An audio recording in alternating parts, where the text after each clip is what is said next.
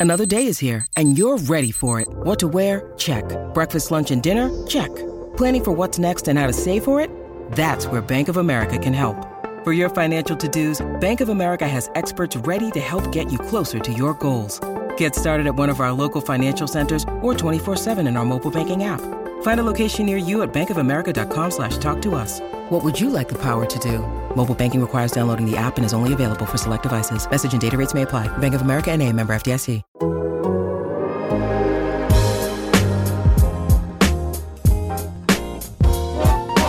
Yo, yo, welcome to the Forum Club. I am your co host, Jovan Buha, joined on the weekly edition of the podcast by Bill Oram and Anthony Slater. Gentlemen, how are you doing today? Good, Doing good. good, man. You coming up to Sacramento, right? Yeah, I, I, I'm making heaven the, up the here. trip upstate. Yes, uh, it's been it's been a cool week for like the LA Bay rivalry, right? I mean, like obviously Lakers Warriors has no stakes, but just having those games going on simultaneously to this big Dodgers Giants series, I thought the environment in Chase Center on Friday night was cool. They were showing the Giants highlights during timeouts, and even last night they were doing that a little bit with the Dodgers. So. I don't know. Can, can we stoke this LA Bay rivalry a, a little bit more than it has been in recent years? Yeah, we got it on on multiple levels, which is which is just fun. Fun, multiple levels that are happening simultaneously with huge stars, and like you said in the in the NLC in the NLDS, uh, you know, huge stakes where you got arguably the two best teams in baseball um, going at it kind of early in the in the postseason. So it's it's I don't know, it's fun. I mean, you know, I mean, I've heard a lot of people from LA complaining about Bay Area weather and and you know having candlestick like conditions at Dodger Stadium for Game Three. Like I don't know. I feel like I feel like the the the the just Northern Cal Southern Cal rivalry is getting reheated. Yeah, it felt like the Bay Area this weekend in LA. I wasn't loving it. I was down there. I was hoping for 82 and, and breezy, but it was kind of wild in Dodger Stadium. But they came for Staples Center talk, right? Yeah. I think it'd be No, great for the league if the Lakers Warriors becomes a rivalry. Well, it's going to be great for the league if it happens only if only because like you've got these two teams that are kind of the you know the anchors of this half of the decade, right? Or like of you know half a dozen seasons in the conference. And due to the injuries that the Warriors have had, they've so far kind of missed each other, with the exception of last year in the play-in, when I mean, let's be honest, I mean the Warriors were kind of in a different place than the Lakers last year, where the Lakers had to get in. The Lakers were, you know, still title contenders at that point. You know, they had to get into the playoffs, and the Warriors were kind of still just a a, you know a fun feel good exceeding expectation story behind that historic campaign from steph i mean i don't think anybody was looking at them as a title contender even if they'd gotten in What's funny about that though is uh, I'd love to see, and it's probably out there, like what the ratings for that play-in game were compared to ratings for like the NBA Finals games. I mean, that was probably a top five playoff game from a ratings perspective, and that's the funny thing. It isn't just the Warriors, Lakers, two brands, the California rivalry. It's Steph LeBron. Steph LeBron are the two biggest ratings draws in the league. I mean, this was when it was Warriors Cavaliers, the league loved it. So now you add the Lakers brand into that same rivalry potentially in the same conference, I think the league would beg for a, a Warriors Lakers West Finals, particularly, but really any playoff series between those two, they would love. So- yeah i hope we get i hope we get it at least once i mean it's kind of it's kind of the it's kind of the same point we've made in the past about about lakers clippers you know that you've kind of got the lakers and the clippers finally um you know contenders at the same time and and yet they've continued to miss each other in the postseason. At some point the the fact that they both exist in the same market deserves the payoff of an actual series. And and same uh, with the lakers and warriors kind of at the you know at the height of of kind of their powers. I mean you could argue the warriors aren't aren't there anymore um, and that the lakers may not get there again we don't know but i mean they are both still just such huge deals that i think you know we as sports fans deserve it So we're, we're recording this on Wednesday morning. The Lakers and Warriors played last night for the second time in the preseason. Warriors won 111 to 99. We're basically at the goal line of the preseason. The, the regular season is less than a week away. Uh, the Lakers are zero and five. Uh, I, don't. I don't think anybody predicted them to go undefeated, but zero and five, I, I think, has been a little surprising, even with the guys in and out of the lineup. Uh, is there any cause for concern with this preseason start? Does it even matter? Or where are you guys at on the panic meter? Because I, I got my first fire Frank Vogel tweet last night, which Oh, really baby. surprised. I, I'm like, I, of all the people to blame, I, I, think Frank's towards the bottom of the list. But uh, I, I, guess Anthony as as kind of a a you know third party coming in, you know, seeing a couple of games with, with the Lakers. Like, what what has stood out in in in terms of just how this kind of dysfunctional they've been on both ends so far. By the way, that's an earlier firing calling than my guy Mike Brown. What? How many games did he get? He got like uh, eight or five, so. Five. Yeah, five. Five regular season games. Five. Five. I mean, they were zero oh and five, and they lost all. so what you're saying is this is trending in a Mike Brownie direction right now for uh, Frank Vogel. Um, I mean, I don't, I wouldn't, I don't want to sit here and be like panic about the entire season, but I think the first subject and probably a long topic we should have is Russell Westbrook. I would be concerned about Russell Westbrook's play. Um, and just, I mean, I don't know, Jovan, if you have the stats in front of you, but what is he shooting like 20% with like 20 turnovers in three games or something like that? I'm pulling, I was pulling it up as you were talking. Yeah. Yeah. I mean, um, it's, I mean, it's obviously just the, the, to me, and you could see it over the years back to his prime in Oklahoma City when he was just devastating at the rim. He was finishing over bigs, he was dunking all that. year by year by year, you know, his his finishing at the rim has gone down, and you could just see he he could he knows that now, and he's trying to pass off more. Sometimes he's getting to the rim and he's almost trying to like, hey, let me try to slip this pass through a double team right now to AD and like set him up. And it's like pe- people don't fear him at the rim as much, so that people's hands are more in passing lanes, and he's turnover prone the jump shot is not what it used to be. I mean, you know, he has stretches, obviously, when he can hit some jumpers, but he's been bricking in preseason. And then the defense, I mean, if you go look at most of the Warriors' threes uh, last night, I mean, it's just like Russell Westbrook breakdowns, really. There was one clip I saw that was like in slow mo. Jovan, I don't. Did you show me this? Yeah, I, saw, I saw it as well. I know what you're talking about. Is this the Damion Lee clip? No, well, it, it actually was. I believe Damion Lee was involved, but it isn't the Damion Lee taking him off the dribble. It's Damion Lee standing without the ball in the corner and then like bolting up to take like kind of a cur- to curl off a screen on the wing, and he doesn't even react to Damion Lee moving from the corner right. until Damion Lee like has the ball on the wing, and he's like, "Oh shit." And, and, well, and he's, like, and, and, he's like he's in a shooting motion, and then Russ sort of lunges, but at that point he's twelve feet away. So it's like it's a contest, but like you know, you would need to have Inspector Gadget arms and Kawhi hands to have any shot at it. Um, like it was just it was it was a very strange. This uh, has always been the story of him defensively, where it's like sure if you just look at the physical profile, I mean he looks like eh, you know as good a defensive guard uh, in the league. I mean, because obviously lateral quickness has always been their strength is is is top of his class among his peers, but it's the off ball airheadedness at times the gambling at times, and then just like he'll just die on screens, like just because he wanted to, I guess. I mean, there was one last night where Bjelica came down to set a screen. It wasn't some like thunderous screen. He just kind of sat on it, and then Otto Porter just goes up to the wing, and and I guess he expects some help, but it's like I don't know if you don't try to hustle over a screen. It's just to me, it's just type of shit that Frank Vogel's not going to like.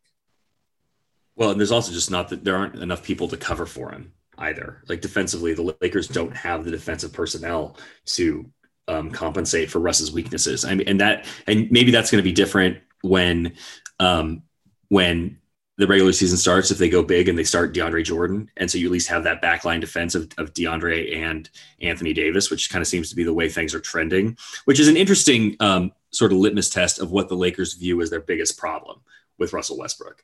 And, and overall, is their biggest problem with that opening lineup spacing or is it the lack of, of perimeter defense? And without um, Trevor Ariza, without Talen Horton Tucker, if you go big, to me, it is it is a concession that your defensive liabilities are of greater concern than your spacing liabilities. That that is a great point. Uh, I think. I mean, I think you you nailed it because I, I kind of came away from yesterday just thinking like it would be interesting to see what this group would look like with DeAndre out there because Frank Vogel talked about it after the game. The Warriors are running a lot of back cuts uh, against the Lakers and kind of catching them, uh, you know, in miscommunication and, and mistiming. And I, I think it, some of that is having two minus defenders and Carmelo Anthony and, and Russell Westbrook in that starting group.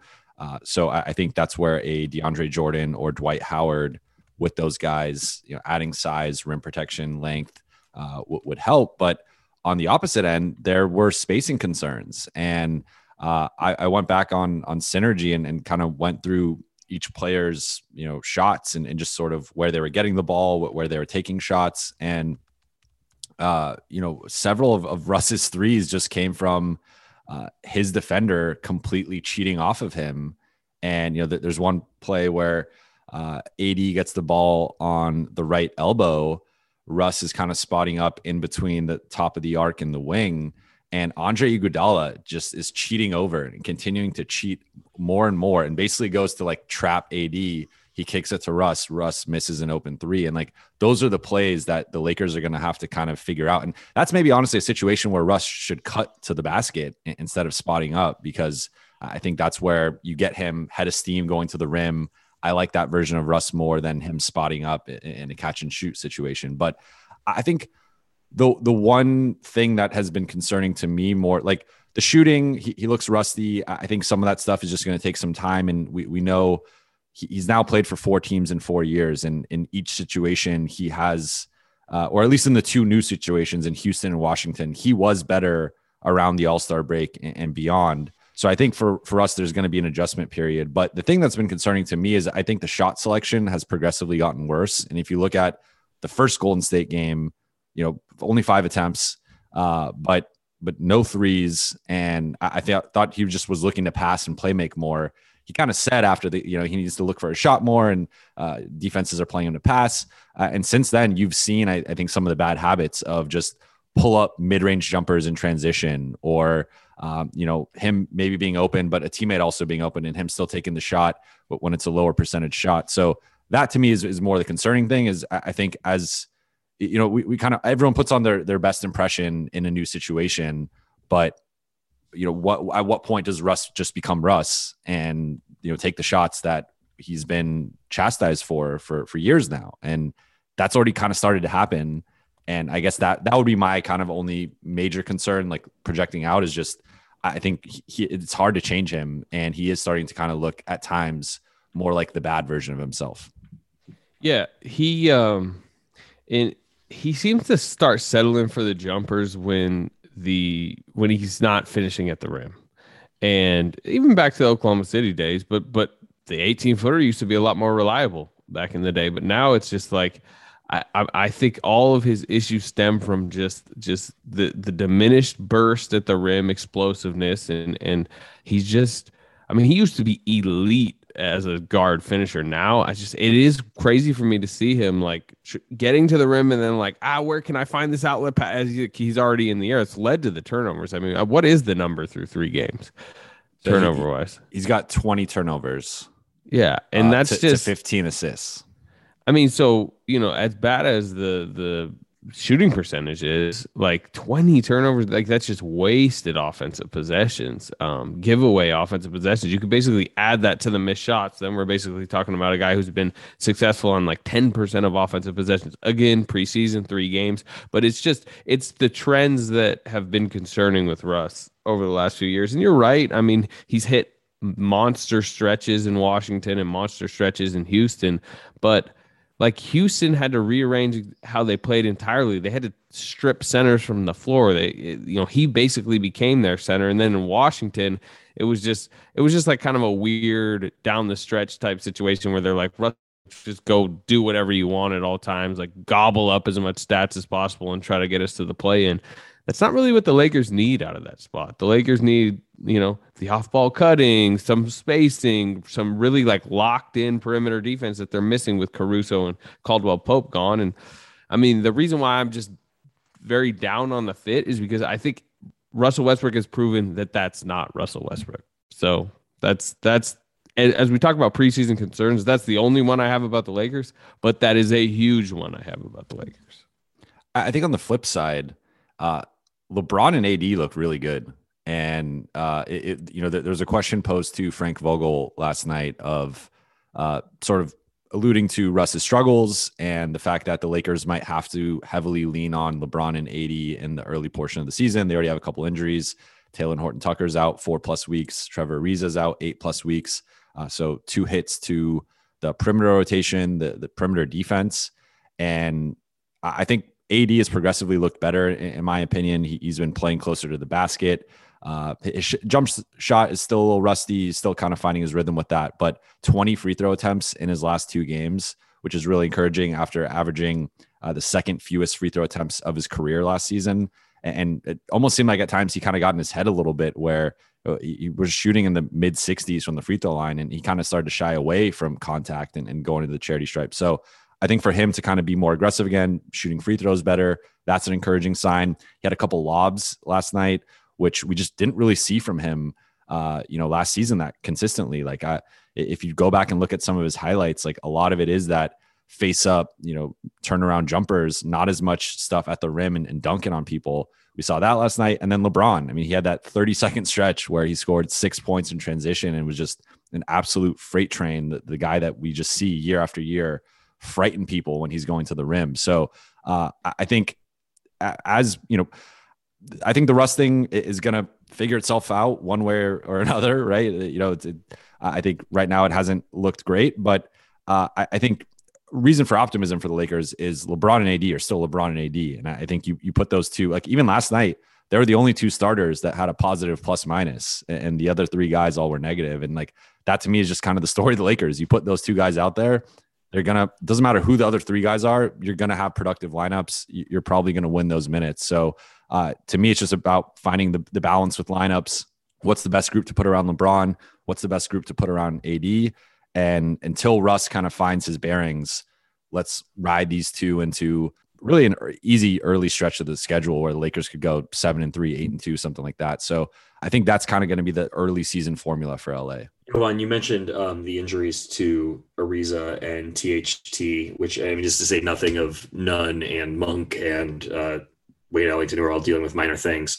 But if we focus on the two that we know are going to be longer term injuries, Ariza and, and Horton Tucker, those are, you know, arguably, or maybe not even arguably at this point, two of the Lakers' most important, um, you know, defensive perimeter defenders. Which one of those injuries are you more? And then listen, they neither of them are going to keep them out, you know, past the new year. We don't think like this, you know, the, THT is going to be reevaluated in four weeks. I think they said eight weeks for Ariza, which would put him at sort of early December. And I mean, we all know that reevaluated doesn't mean back on the court, but like it sometimes does. So, which of those injuries do you think is going to um, hamstring the Lakers most in the early going?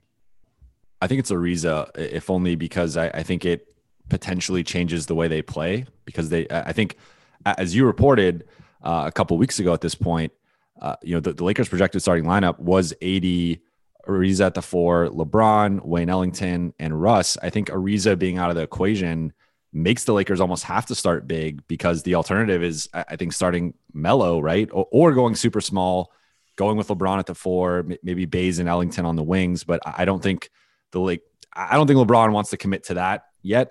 And I think part of the Ariza thing what was sort of bridging the gap where he could kind of handle some of those tougher forward assignments um, and save LeBron's legs for for offense. So I don't think the Lakers are, are going to go in that super small direction. Um, so may, maybe it is starting Melo, although I think there, there's a lot of defensive concerns with that. But oh, I think baby, most likely Melo and Russ. Most likely it is DeAndre. I think you know all signs are pointing to even from the first couple days of training camp, DeAndre was was logging reps with the starters. That that was kind of one of the first storylines to come out. I got and, a question though. Dwight Howard's better than DeAndre Jordan at this point yes. in their careers. Yeah, I, I, here's my here's my here's my response to that. I think that the late Dwight Howard as a backup, kind of in and out of the lineup, you know, having a role some nights, not having a role other nights, is a known commodity. Dwight embraced that role for this team two years ago, and they won a championship. You know, his you know his energy off the bench was a huge part of what made the Lakers um, so dynamic. Uh, two, two, I say two years ago. I mean, it's more like nine minutes ago. Uh, one year and two days ago was the last time that team played together. Um, so I think you know I think that they they know they can trust Dwight in that role. DeAndre, the reason he's here is that he left Brooklyn because he wasn't going to be able to play. Like he has good friends in the NBA. DeAndre Jordan is a great friend. Apparently, that's what he's. Sorry. But to keep him, but to keep him engaged and to keep him motivated, I don't know that if you swapped those two, you would get the same contributions that you get by letting DeAndre be the nominal starter uh, letting Dwight play the other half of the the big minutes there and letting you know AD um, play his 15 18 minutes a game at center. Yeah. To, to your earlier question, Bill, on eh, you know, Ariza obviously I think strategically is a is a more concerning injury for what Jovan mentioned, but also just like Talen Horton Tucker just kind of hurt his thumb and he's what 20, 21 years old now. Yeah. And like, you know, he could run and, and probably keep in good physical shape and be fine in, in four or five weeks to just kind of hit the ground running. Uh, Trevor Ariza like kind of sounds like a pretty difficult ankle injury he's going to be going through. And you're talking like, what's Ariza now? 36, 37? 36. Yeah. He'll be 37 in June. So like, like he'll be 36 you, this year you just start to worry about what his season will look like even once he's back. I mean, the type of shape he'll be in and how little basketball he's played. Because I remember that was a big thing with the Heat, how much of a hiatus he had had before that. And um, like the idea of Trevor Ariza is very helpful to LeBron, is very helpful to the Lakers. But I just wonder if that idea will ever formulate on the court. And if it doesn't, I mean, LeBron can can prefer to have a big wing that can help him defensively, but we all know like when this season matters, they can't really be playing DeAndre Jordan a bunch of minutes. Like, so no, no, and and and honestly, one of one of my pet peeves uh, historically is just the token starter. I, I really don't like it, you know, because I, I uh, you know, when I covered the Clippers, they had like Marcin Gortat, who was just completely washed at that point, and he was wow. That is somebody I haven't thought about for a while. No, I mean I'm not disagreeing yeah, no. with you. So, I just, so they, like, they, had like this, they, they, had this weird like three center rotation where it was Gortat, Boban, and Trez, and Boban and Trez were both better and more effective than Gortat, but for some reason they just liked him better in the starting group, and they were kind of wasting like 15 minutes a night with Gortat, and, and all the lineup data backed it up, and, and the eye test backed it up, and it was just like, why are you doing this? And I, I feel like, to be honest, uh, and and you, you, know you guys could disagree with me if, if you want. I think DeAndre has been the worst rotation player. Uh, like I, I, guess I mean of the 14 guys on the roster, I think DeAndre has been the eye test wise to me has, probably been the worst. Um, I know the lineup data would say Melo actually, but uh, like I think Austin Reaves has been better than DeAndre Jordan. Uh, and I, I know like and he'll have he'll have the the one or two highlights a game where he'll he'll get a dunk in transition or he'll block a shot. But if you actually look at possession by possession. Deont, I mean, Dwight and AD are just at a totally different level in defending the pick and roll and in contesting shots, altering shots. Uh, that you know, Dwight is, I think, more effective around the rim, uh, just on both ends. And obviously, AD. I mean, we, we, don't need to really compare anybody to AD, but like, I, I just think DeAndre. You know, if they're going to go big, I I would prefer Dwight at this point. I, I think there's enough of a gap between them to negate any preference of, of Dwight coming off the bench. But I, I do think the way things are lining up, it is going to be DeAndre for better or worse.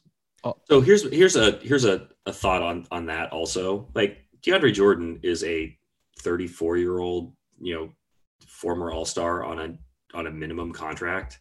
Like it you, it may not work out, and if it doesn't work out, it's a cost to the Lakers. You know you you you go big at the beginning of the year uh, as a necessary function of who's available. Um, maybe you get a Ariza back and you figure out that you're better off small and and and maybe you, you, you cut DeAndre loose if it if it doesn't work out. I mean, we are at the um, you know, it's it's hard to remember always each year because like you know the rotation the rotation does matter by the way, and the and the early season rotation is telling of how you know the coaching staff views this team. But it's entirely possible that you know DeAndre Jordan, we saw this with JaVale McGee, right? Like JaVale was the starter for the entire regular season, you know, two years ago, really one year ago, and then he you know barely played in after the first round of the playoffs, and so these things evolve, and so you know if DeAndre's the starter on opening night, it doesn't mean necessarily that it that you know the Lakers are stuck with him in that position all year if it's not working. Yeah, all you need to know about DeAndre Jordan though is just what happened at his last stop, which was obviously he got paid over market value because Kyrie Irving and Kevin Durant wanted him on the Nets, and then Kenny Atkinson essentially lost the locker room, or at least lost the Kevin Durant Kyrie portion of the locker room because he benched DeAndre Jordan because he's like Jarrett Allen is much better. Um, and then Steve Nash arrives and they again try to fit DeAndre Jordan in the rotation. And by the end of last year, they, really dumped, they, they, dumped Jarrett Allen. Yeah, really by the middle of last season, though, it was like Bruce Brown and non center lineups make more sense. Jeff Green is a small ball big. Let's bring Blake Griffin in here. He matters more. Lamarcus Aldridge, let's try him. Uh, and by this summer, they cut, you know, a team that had two of his best friends in the league who basically run that franchise in a lot of ways. They just cut DeAndre Jordan, which to me says where DeAndre Jordan is as a player. And, and, it's it's the confusing part of this offseason from the Lakers. I actually understand it because, like, you know, we talk about players having control. Obviously, it's like LeBron wants Russell Westbrook. LeBron, I'm sure, like, you know, all of them believe maybe they can pull out prime DeAndre. I shouldn't say prime DeAndre Jordan, maybe late prime DeAndre Jordan. But it's just to me, just like a young big would make more sense. I mean, I like what would Devontae Cacok, who's Jones. now on the next, yeah, Damian Jones. There you go. Um, but I mean, just mean Marc Gasol is a is a great name who they had under contract. Which oh, I mean, if you want me, I mean, I've got I've got opinions on Marc Gasol. If you yeah, guys want to talk about, to go it. off the rails, ah, just stretch out the hold on. Let yeah. me stretch and get, get down on the blocks. I, I'm just saying, like to me, as you look at all their veteran signings, a lot of them were good. You know, Bazemore had a good year. I think Ariza was a good swing. Even Carmelo, like he did some stuff on Portland to make you believe, hey, he could come in and, and in the right role help.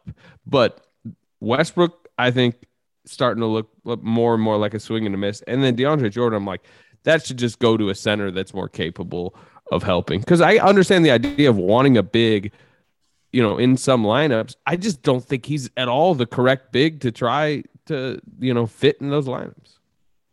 A center, a center, uh, another another big, yes, but also another big who understands um, understands that he's not going to play every night and who is, is comfortable with that and is and is going to be able to summon the ener- the necessary energy. And I don't know, maybe DeAndre has the same sort of um, uh, revelation that Dwight had in his first year with the Lakers, and he is is more comfortable uh, in that sort of role. We'll see, but like I mean, we haven't seen it up to this point. But the thing is, he's taken minimized role, and he just hasn't been good in minimized roles. Yeah, you know, sure. like you know, Blake Griffin went to Brooklyn and just did the minimized role thing better yeah. than DeAndre Jordan, and and you know, again, that's the problem. Is like I think DeAndre Jordan will accept a minimized role. I just don't think he's going to be good in it. Yeah, and that and that's the problem.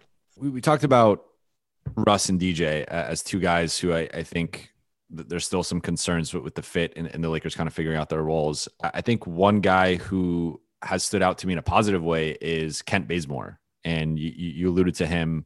Uh, Frank mentioned him earlier in training camp as a guy who had started to you know stand out defensively and sort of distance himself from the the perimeter group. Uh, and Kent to me has has really been, I, think, arguably the the winner of the preseason from the Lakers' perspective because uh, you know to me like uh, we we talked about his role as potentially the starting shooting guard or at least like a energy wing off the bench who would have a defensive role, but he's done that. He he shot the ball well from three. I, I think he's fit in and you know he, he has some some weaknesses. He he tends to foul a lot. Uh, I don't love when he tries to play make or or you know kind of ISO and create for himself in the mid range. Sound like a Warrior fan right now, but uh, but you're uh, correct. but but aside from those, Jovan you know, Bay Area. There you he'll, go. He'll have a. Oh, I got a gift from Zoom. Running out of time. We've removed the 40 minute time limit. Uh, what a gift! Podcast all day. um, uh, but, so, but, yeah, like I, there's some limitations there, right? And, and he, he's not perfect, but I do think we we've seen him be a, a, good point of attack defender, use his length against Chris Paul. Uh, we we've seen him kind of just flying around as a help guy and and uh, just sort of randomly rotating and swiping at guys and getting into passing lanes. I think he really fits in with their transition game and just kind of what they're trying to do offensively. So I think Kent is to me locked up a starting spot, whether they go big or small. And I think he, he's he's I think working his way into arguably being the fourth most important Laker. I, I don't like that. Kind of sounds That's crazy. a concern. might it might be true. I don't know. Sounds like sounds like the Warriors team last year. Uh, the Warriors wanted him back, though. I mean, it, it is a very good signing by the Lakers at that price. Um, because late in the season, it's always referenced up here, but the Warriors went 15 and five down the stretch. That was when Wiseman got hurt, but also forgotten within there is Kelly Oubre screws up his thumb uh, his wrist, and Kent Bazemore takes over the starting spot. And they went 15 and five down the stretch with Kent Bazemore starting at the two. Um, and that's because he provided a lot of what Oubre did as like a long disruptive wing defender, as you're talking about, reliable, uh, foul prone, but sometimes that you know that that pisses opposing teams off too. Like this guy's just hacking me all game. Like he just gets guys out of rhythm. Um, but also like while he does get a little ambitious in transition at times and he can like drive into traffic, mostly he knows how to play offense. He knows how to play off the ball. He will, you know, he's good in corners. I think his I think it's his left, the left corner. If you look historically, he's like elite as a like a left corner shooter. Um, and he's just he's a good personality too. He's respected. You can tell he's respected by a lot of veterans in the league. Steph Curry loves him. It's one of his best friends. Um, so yeah, I mean, it's that is one of their better offseason signings, and it seems like they realized that early. It almost seems like from from me reading you guys, it almost seems like they were surprised that he was as good as he was. Well, I mean, it's interesting because the way it was reported when he signed was that he signed with the Lakers for you know a big role. And i was really curious what that meant especially as the roster took shape because you know I, I, think you know you could argue that he makes sense you know theoretically as a starter but like you know wayne ellington is probably their their their purest is definitely their purest shooter. Um, and that's such a gaping hole. But like and jovan and i've talked about this you know offline you know, really since the end of free agency, what you do with that two guard spot, you know, whether it was THT and for various reasons, the answer there is no. Is it Wayne Ellington and do you sacrifice the perimeter defense? I mean, the only guy who really checks the boxes that you need to a high enough degree, you know, is Kent Bazemore. And like, you know, the fact that he can shoot it, the fact that he does defend, um, you know, I, I, I would not be surprised at all if at some point this season, if the Lakers do start Ellington at the two, if at the start of the year if the if the the defensive liability becomes you know so great that um, that they need to switch some things around and try to get Bazemore in there because as it is like if we if we project a lineup of Westbrook, Ellington, LeBron, AD, and uh, and a center, I don't know who's guarding you know who's guarding the ball. I don't know who I don't know who you're putting on uh, Lillard and and CP and like if, like Westbrook is like in theory going to be the disruptive force there, but like for all the reasons we've talked about, um, you're gonna you're gonna you're gonna lose a lot if if you're asking Russell Westbrook to um, be your primary backcourt defender. I know he's not as big as Ariza, but you could play Ellington, Bazemore, LeBron at your like two, three, four, and then, and then start, start AD or, bring AD yeah. off the bench as the sixth man and just yes, yes. There you go, there you go. DeAndre Lob City. I mean, that, that was my that was my preferred starting lineup. What was the the Ellington, Bazemore? I felt it, it gave you the defender, it gave you the shooter. Uh, just, you just lose a lot of size. You just I mean, it's not lose. a lot. of size. you, you, lose the three inches that Ariza has. Like Ariza, you know, Ariza plays more like a four at this point in his career, and you know, you know, is probably a more physical defender, um, and can and can get can give you a little bit more, you know, inside the three point line as well. Um, but Bazemore, I mean, yeah, I, I, agree. I mean, there's, I think there's absolutely an argument for that lineup.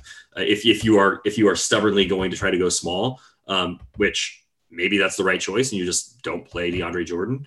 Um, but I if I just I just don't think that's the direction they're going at this point.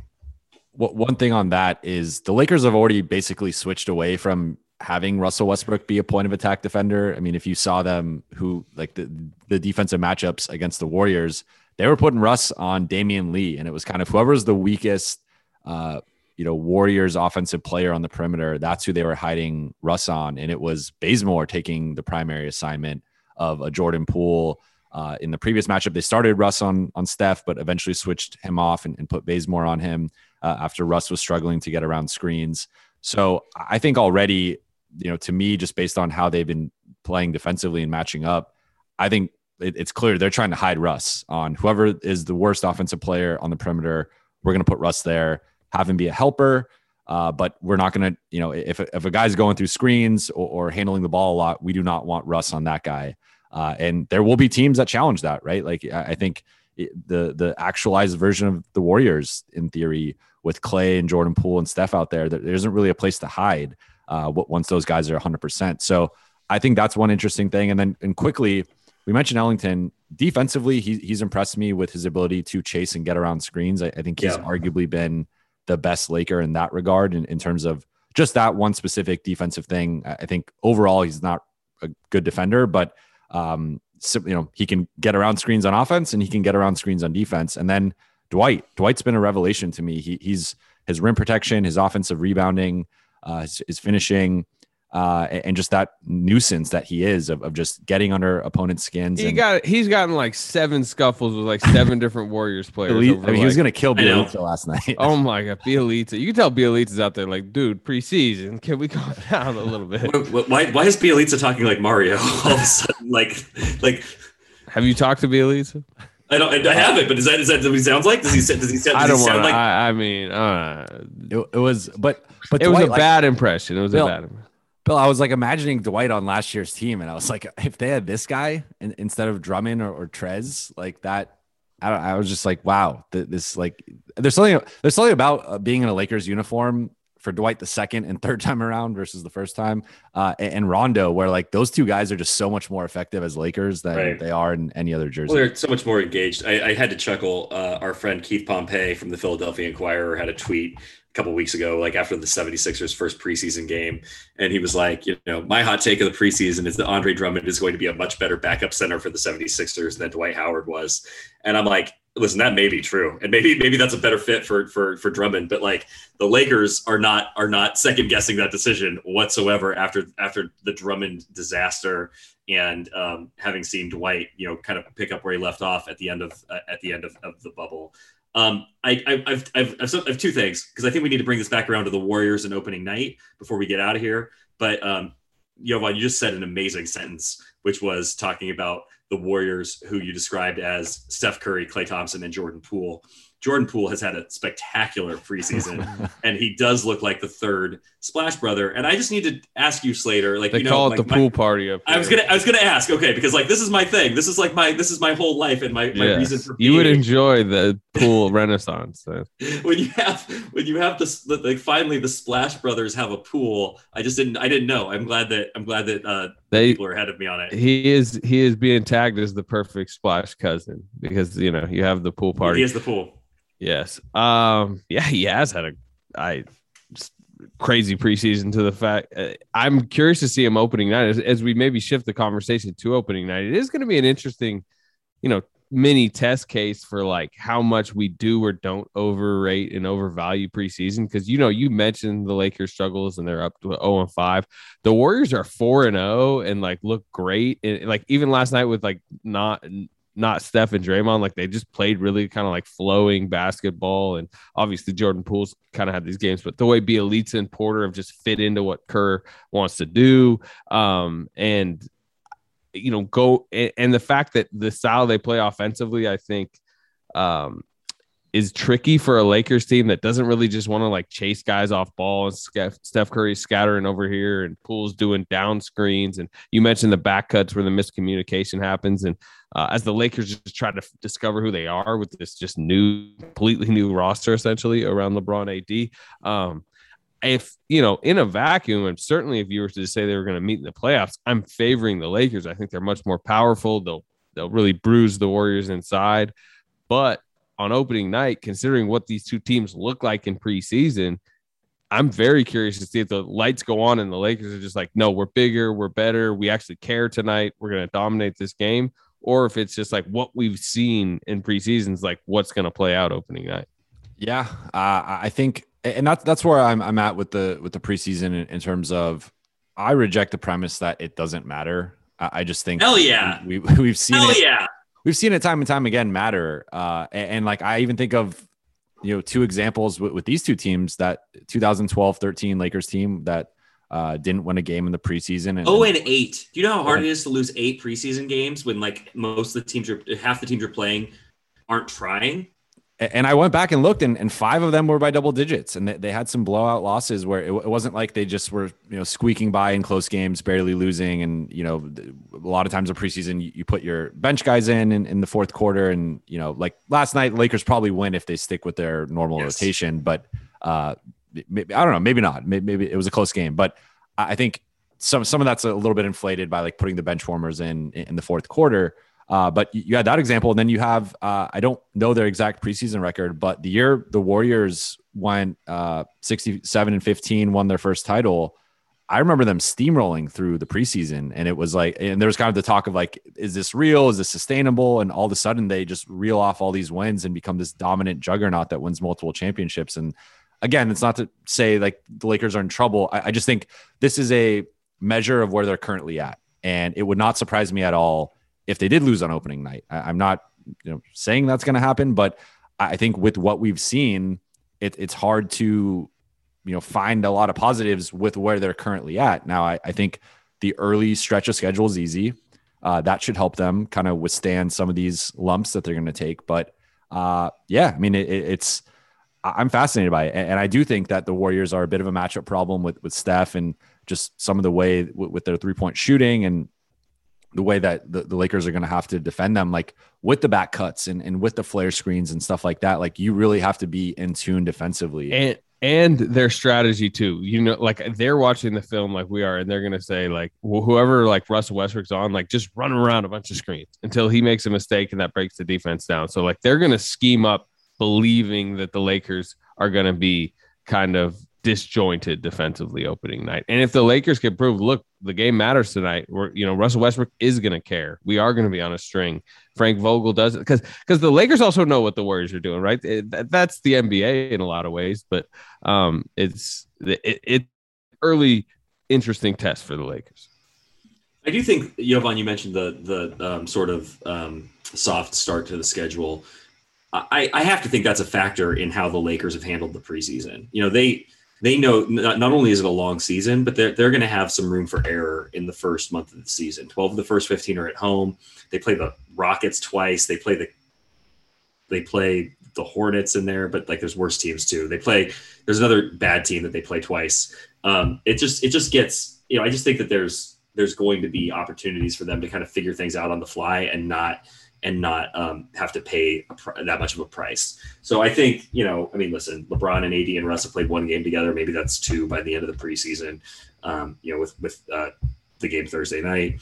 Um, no, that is not enough, I don't think. But you know what? Like, it's like, you know, get through the Warriors game and it gets, and get through the Suns game in game two and it just gets a lot, it gets a lot easier. So I just think that there is a little bit of, um, there is a little bit of long range strategy here with the way they've approached it, especially with it, such a, a veteran team. Here, you, you have at San Antonio, at OKC. Yeah, you got the Spurs twice. Home Cleveland, home Houston, home Houston, home OKC. And then later in that 15 game stretch, you have Minnesota and San Antonio at home. So that's like 8 0. Like, that's a, uh, or, that's a gift from the NBA right, right like, there. That's a Yeah. gift from the NBA. That is cake. I didn't know it was that easy. Right. But I the mean, first the first two are Golden State and, and Phoenix, the teams they have played twice in the preseason and, and lost to twice. So that that's going to be, and the la- last two teams they played last season uh, with, with the play in and, and the first round. So th- those two games, I Yeah. mean, those those two those two games are going to do a lot of narrative shaping for the Lakers, uh, or the early stretch of the season. If they go 0 I think they want to against the- split. I think they want to split in those two. However you get it. Yeah. Are you are you well, if they, go they've lost and 2, five straight games just- to Phoenix. I'm not saying that I'm going to You're gonna put them on the barbecue right away.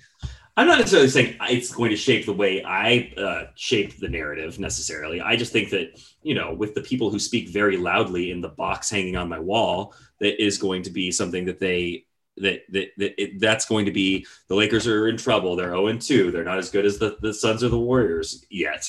Um, and or you know, you can really set the tone of being a you know a you know the favorite you should be um, with those two games. It will evolve over the course of the season, but like in terms of how we talk about the Lakers in the early going of the season, those are going to be the two games that determine it because you're not going to learn as much from those Cavs, Rockets, Thunder, Spurs games that that Jovan just rattled off. I, I think it's a great chance for for LeBron and Davis, but but really Davis to just like make a claim that like yeah we're unorganized, yeah we haven't come together as a team, but I'm bigger than everyone on the Warriors. I'm gonna get 38 and 13, and LeBron's gonna be dominant in transition, and you know maybe they don't blow the Warriors out, but like we're just gonna physically drag this team across the finish line and beat it because we're the two best players on the floor tonight, and then go to Phoenix and do the same thing.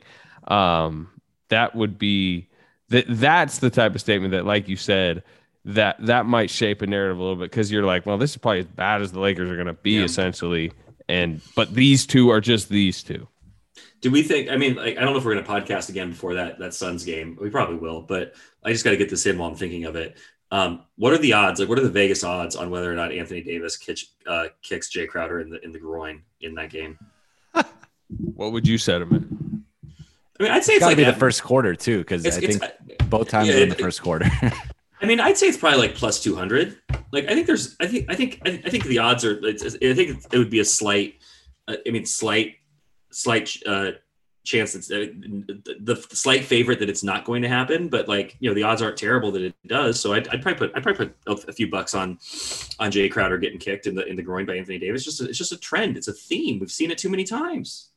By the way, there's a sports book at the uh, at the Footsteps Arena now, so uh, you can probably get it, get that action.